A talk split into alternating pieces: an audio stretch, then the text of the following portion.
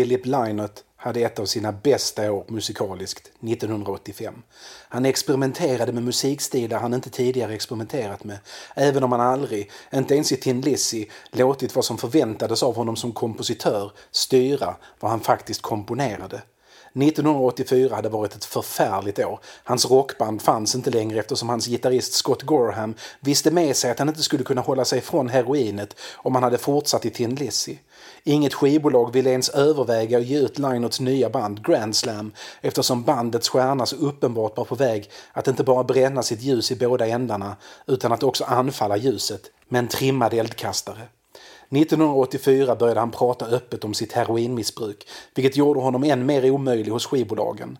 För han sa det förbjudna, att heroin och alkohol i massor och cannabis ger underbara känslor. Ingen hade tagit heroin om det inte fick personen att må bra, sa han. Vältaligt och genomtänkt och i en intervju i BBC berättade han om känslan av heroinet i blodet. Hur allt som varit ett bekymmer liksom bara försvinner. Det är för övrigt något som präglar den svenska narkotikadebatten fortfarande. Tron att människor tar droger på ren jävelskap trots att de inte får en att känna fantastiska känslor eller den totala avsaknaden av förfärliga känslor. Så är det ju inte. Det känns underbart. Det kommer alltid finnas en efterfrågan och om vi vill bli av med drogerna så går det inte att låtsas som att efterfrågan är obefogad.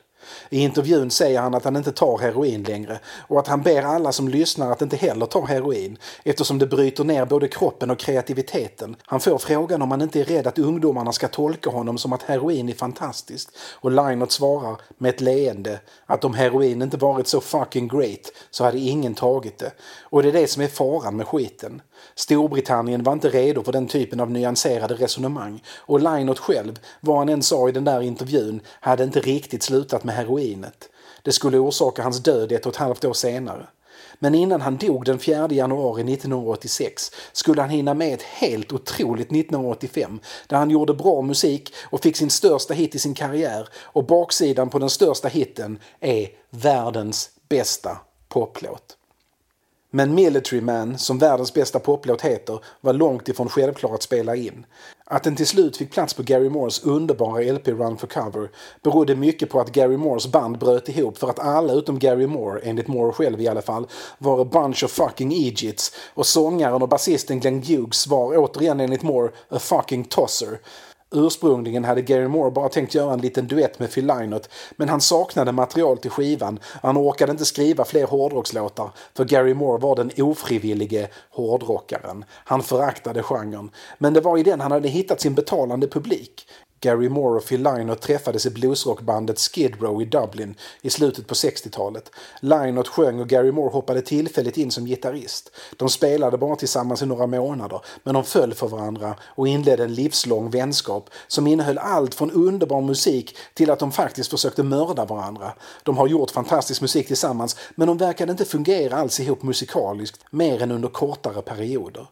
Skid Row gjorde inte mycket väsen av sig och Lynott ville klippa banden med bluesen som han tyckte hade tagit över alldeles för mycket av musiken. En massa wankers som spelade eviga solon bara. Han sneglade på den hårdare rocken som började höras från England och när han insåg att barndomsvännen Brian Downey inte bara tänkte likadant, att Zeppelin och Purple hade något på gång, utan också hade ett trumset, tog han klivet ur Skid Row för att starta det hårdrockigaste av de hårdrockiga banden.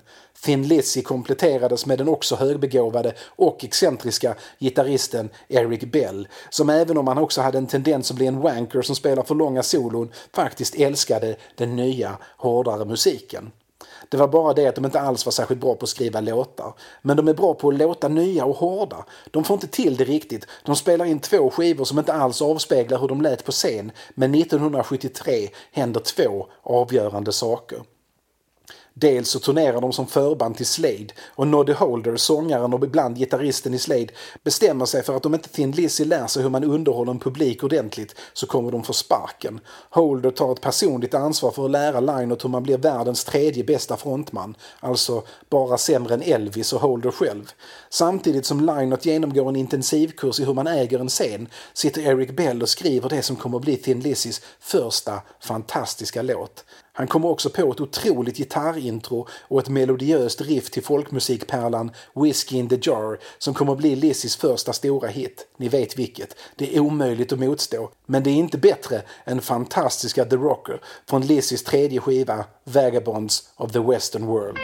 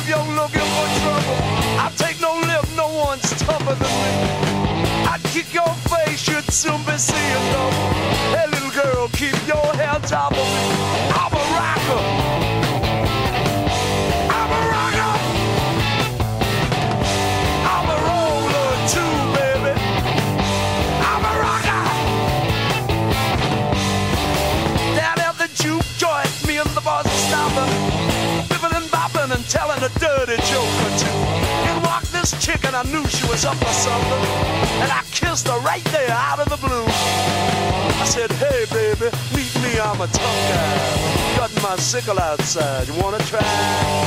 She just looked at me and rolled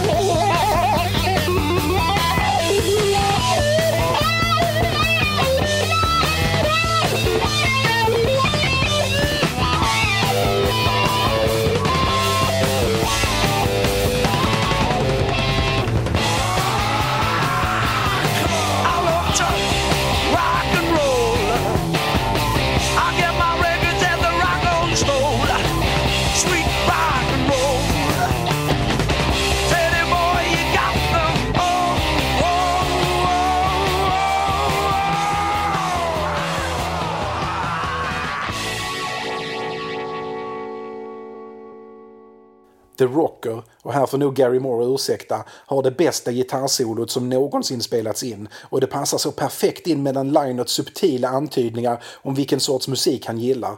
Och Whiskey in the Jar tar sig in på topplistor lite varstans. Och plötsligt drar Lizzie tusentals i publik. Och Lynott glänser som frontman. Och alla är lyckliga utom Eric Bell.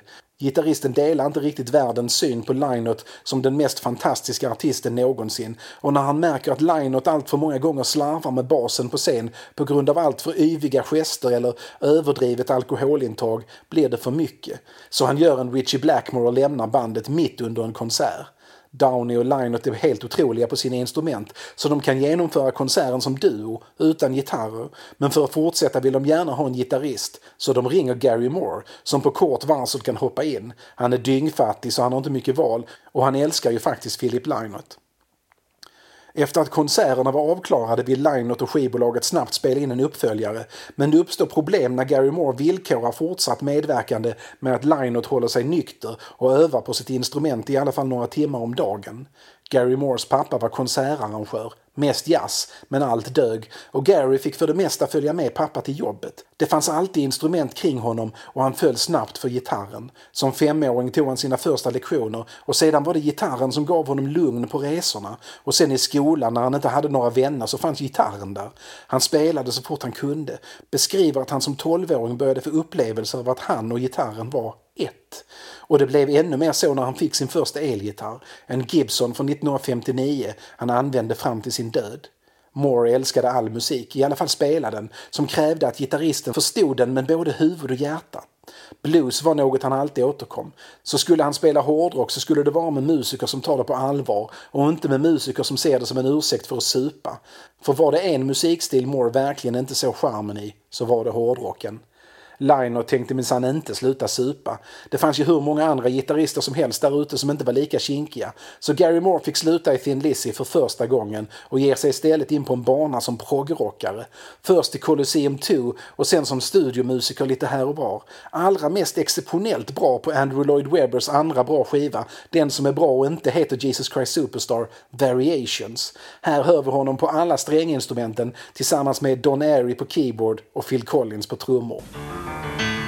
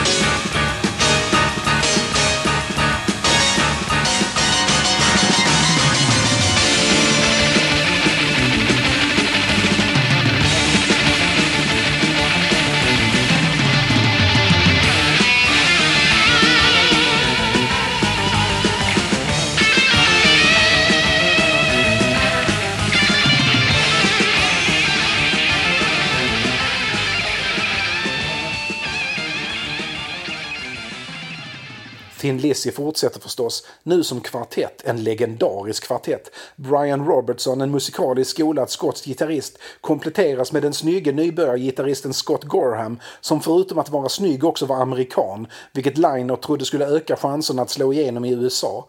Robertson och Gorham utvecklar snabbt ett sätt att spela gitarrer i stämmor, både i solorna och i kompet, och Lizzys ljudbild förändras till det som vi nog idag förknippar med Thin Lizzy. Allt de gör blir till guld och skivan Jailbreak från 1975 innehåller väl i stort sett bara rockklassiker.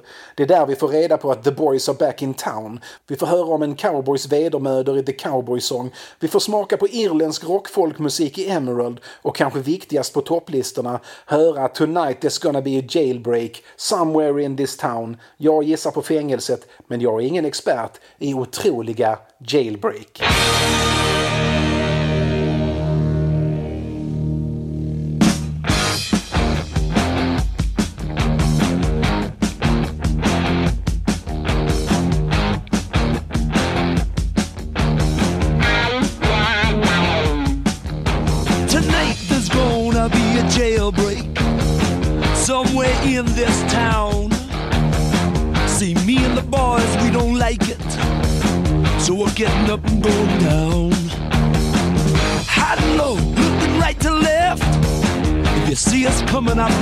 This.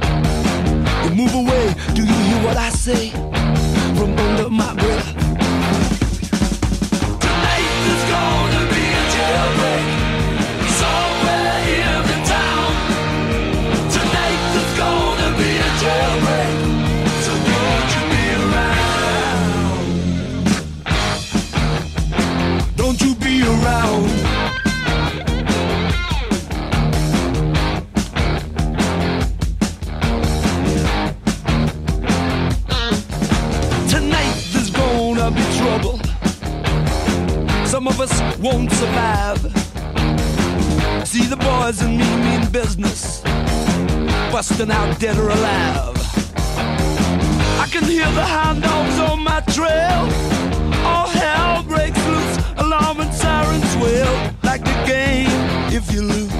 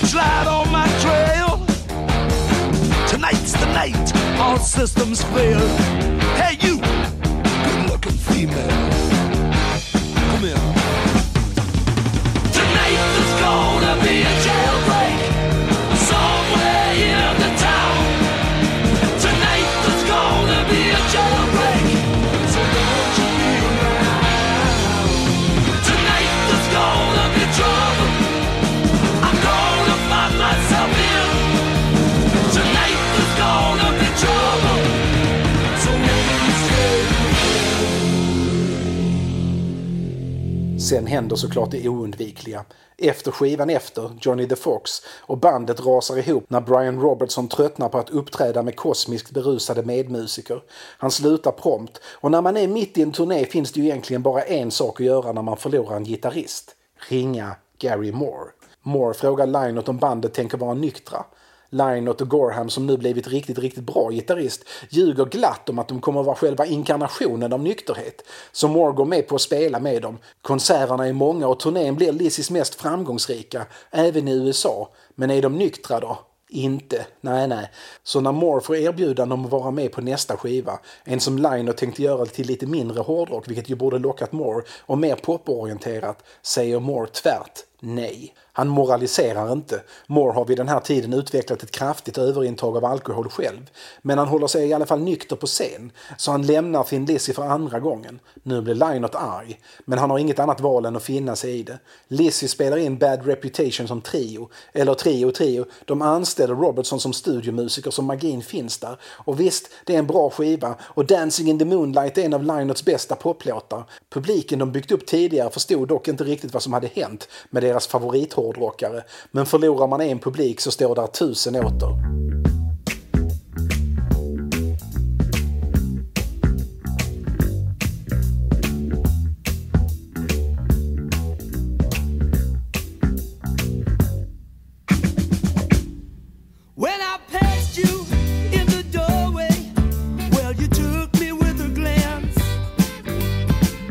Should have took that last bus home. But I asked you for a dance. Now we go steady to the pictures. I always get chocolate stains on my pants. And my father, he's going crazy. He says I'm living in a trance. But I'm dancing in the moonlight. It's caught me in its spotlight.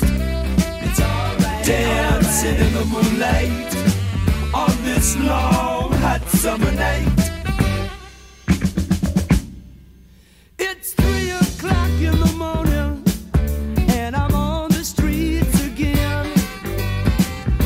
Disobeyed another warning. I should have been in by ten. Now I won't get out till Sunday. I'll have to say I stayed with friends. Oh, but it's a habit worth forming if it means to justify the end.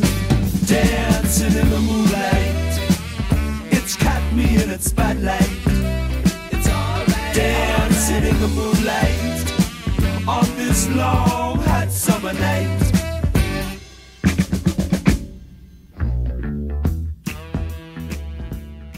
Robertson stannar kvar för att turnera med bandet inför deras nya poppublik men skadar handen så allvarligt att han inte kan spela mer än ett par konserter. Så vem ringer Lynott? Gary Moore såklart. Kommer ni vara nyktra? Ingen alkohol? Såklart inte, säger Lynott och Gorham den här gången ganska ärligt eftersom de nu mestadels övergått till heroin. Moore bestämmer sig för att det enda sättet att faktiskt få spela den musik han vill spela är att skapa sig en ordentlig solokarriär. Så han villkorar sin medverkan med att bandet inte bara håller sig nyktra utan också med att Lynott hjälper honom med att göra en soloskiva. Kanske till och med skriva låtar ihop. Och det funkar. Turnén genomförs utan att någon ragequittar mitt i och sen är det dags att spela in skivor. Tin Lizzy gör Black Rose Rock Legend, en skiva som många anser vara Lizzys bästa. Den innehåller oavsett några av Gary Moores absolut bästa solon och den episka låten Black Rose som kombinerar hårdrock, folkmusik och ta med fan lite jazz också. Gary Moore gör sin första ordentliga soloskiva Back in the Streets med i princip resten av Thin Lizzy som kompband. På Back in the Streets finns det som blev Gary Moores signaturmelodi, den otroliga Parisian Walkways. Låten som i original sjungs av Phil Lynott som skrevs som en subtil självbiografisk text om den pappa han aldrig lärde känna. Pappa Paris som övergav mamma Lynott. Pappan som givit Lynott den hudfärg han blev mobbad för och som han först som vuxen lärde sig acceptera själv. Men texten i all dess briljans överglänser inte gitarrsolot. För i det gör Moore något som borde vara omöjligt. Helt omöjligt om man inte är sådär ett med sitt instrument och med enkla medel kan förmedla en oändlig ström av känslor med det. Solots höjdpunkt är en evig ton, den tar aldrig slut. Publiken älskar den, publiken väntar på den. Mot slutet av sin karriär brukar han reta publiken, inte bara med hur länge han håller ut den där tonen, den bästa enskilda tonen i ett gitarrsolo någonsin, utan också på hur länge det dröjde innan han tog den. Thin Lizzy har en ny skivsuccé och det innebär att det ska turneras och det innebär resor och en hejdlös massa heroin. Någonstans på vägarna går det upp för Gary Moore hur illa däran både Lynott och Gorham är. Han pratar med dem, täcker upp för Gorham när han blir medvetslös på scen. Han älskar Lynott men säger att det håller på att förändras. Mer och mer till förakt över hur Lynott slänger bort sin ansenliga talang på ingenting. Ett ingenting som dessutom kostar i stort sett hela bandets inkomster.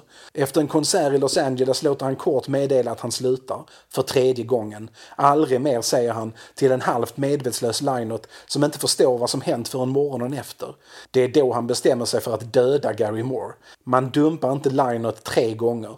Gary Moore vet såklart om att Lynott inte kommer vara glad och kommer leta efter honom på alla hotell man kan tänka sig. Lyckligtvis så känner Gary Moore Glenn Hughes, basisten och sångaren som tog världen med häpnad när han, förvisso lite tillsammans med David Coverdale, hoppade in i Deep Purple när Richie Blackmore spontansparkat bandets sångare och bandets basist efter att ha kommit på att båda var idioter. Två år senare skulle Blackmore själv sluta i Deep Purple för att han kommit på att de nya var idioter. Istället bildade Blackmore då Rainbow, som vi pratat om innan, och i det bandet sparkade han sammanlagt 15 musiker efter att Blackmore kommit på att de var idioter. Hur som helst så är Hughes en fantastisk sångare och en nästan lika fantastisk basist. Och han och Moore hade pratat lite om att starta ett band tillsammans. Hughes bodde i Los Angeles och lät Moore sova hos honom.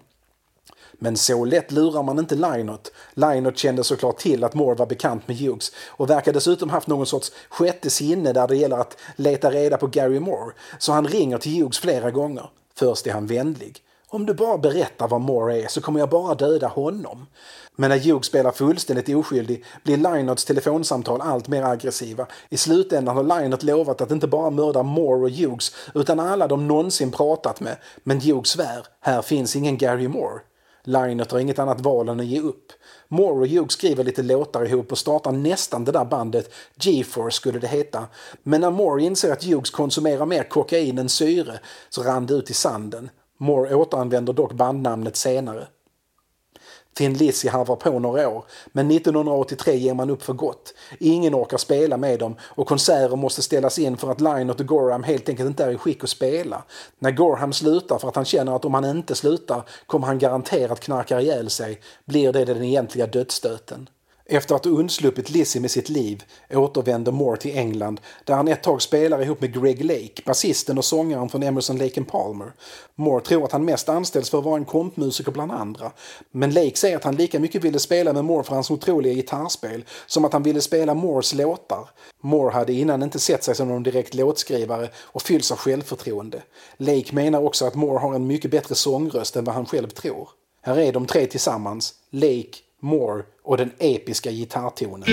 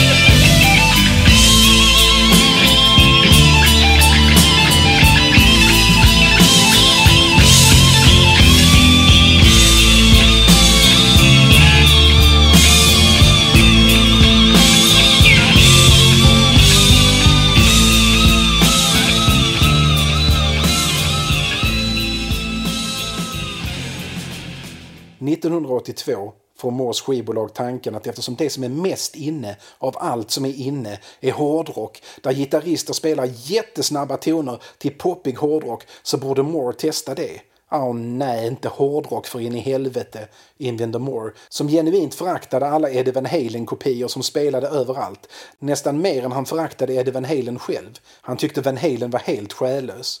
Men du får pengar, sa skivbolaget. Okej då, sa Moore.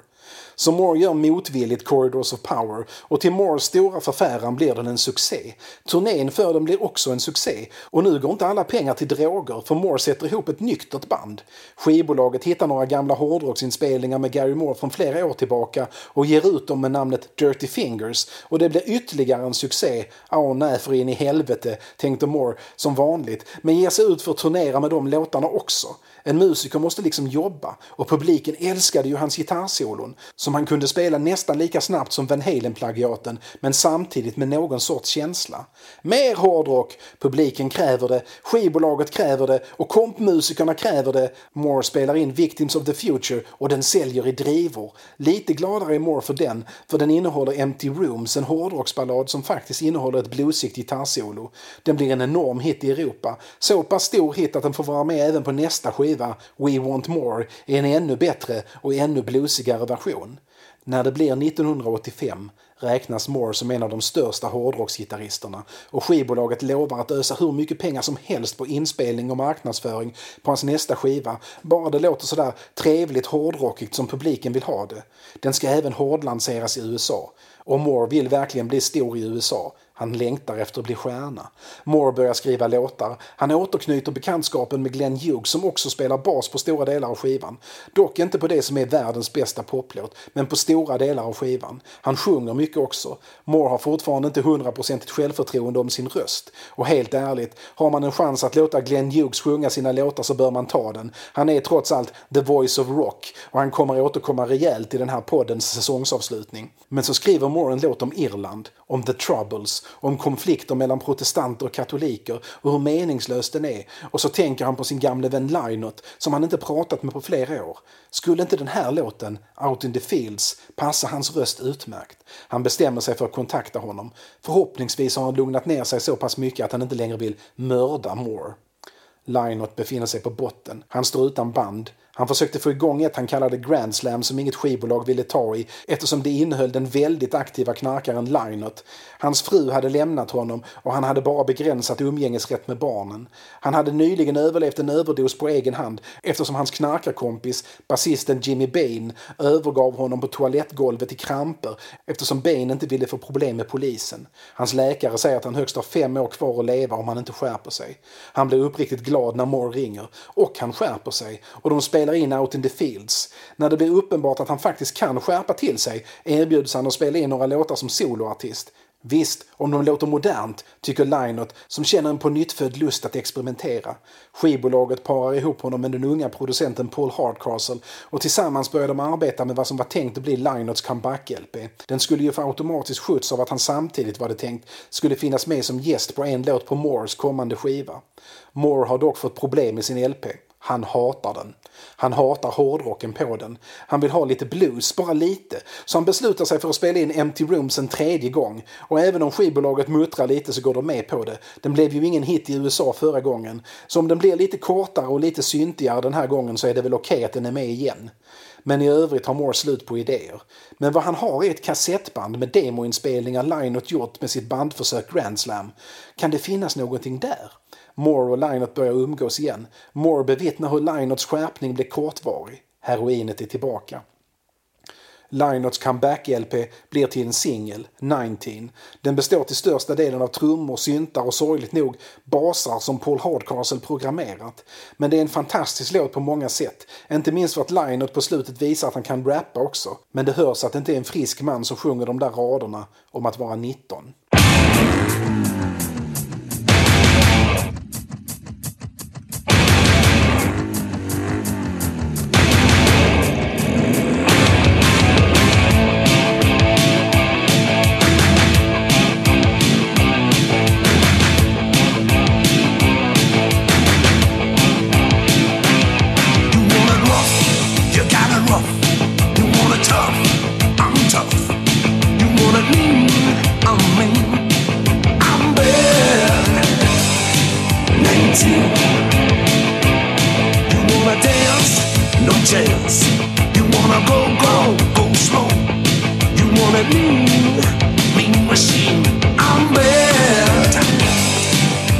19.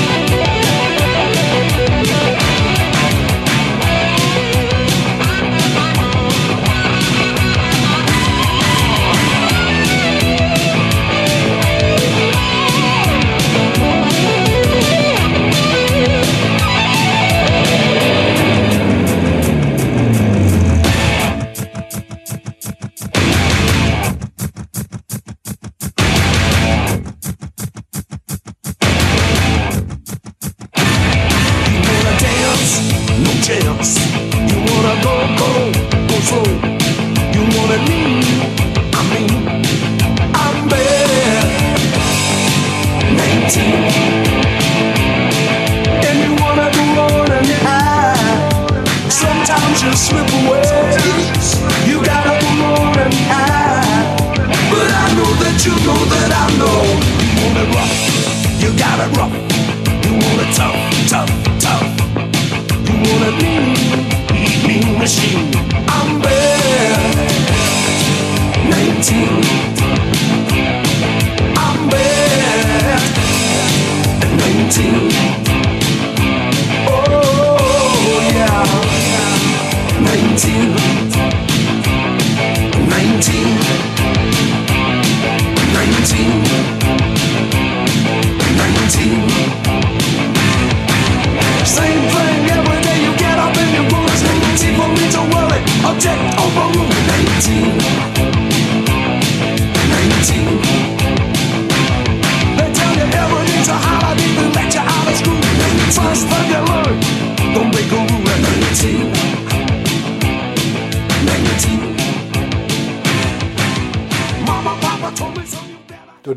Om tid över i studion när Linot var för sjuk för att ens komma in började Paul Hardcastle, inspirerad av en dokumentär på tv, göra en egen 19, för varför inte liksom?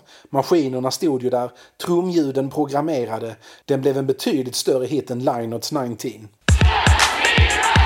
In 1965, Vietnam seemed like just another foreign war. But it wasn't. It was different in many ways, and so were those who did the fighting. In World War II, the average age of the combat soldier was 26. In Vietnam, he was 19. In, in, in, in, in, in Vietnam, he was 19. In, in, in, in, in Vietnam, he was 19. In, in, in, in Vietnam, he was 19. Ni- ni- 19. The heaviest fighting of the past two weeks continued today, 25 miles northwest of Saigon. I wasn't really sure what was going on.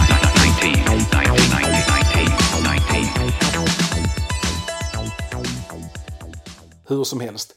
Moore inser att det håller på att gå åt helt åt helvete med Linot och att han ju faktiskt skärpte till sig när de spelade i studion förra gången. Och Out in the Fields behöver en singelbaksida och Moores LP behöver fem minuter till. Det finns en låt han älskar på Grand Slams demo, Military Man.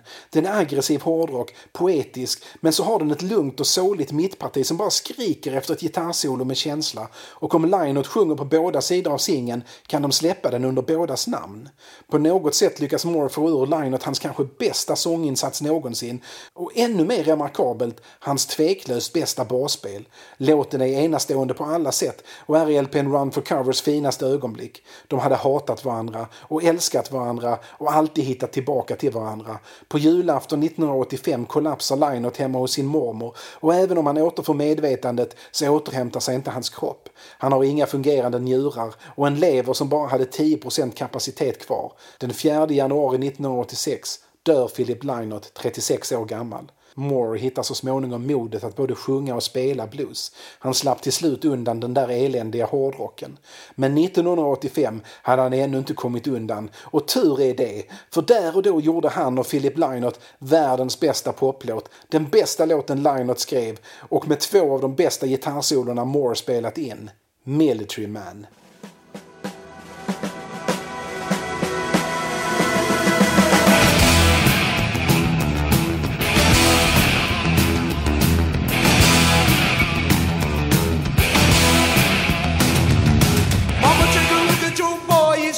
He's man.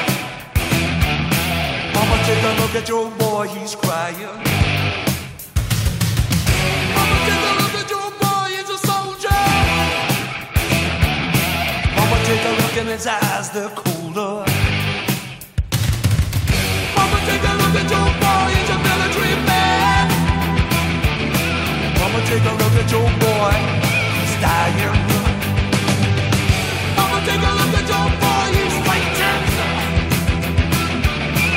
Mama, take a look at your boy, he's frightened.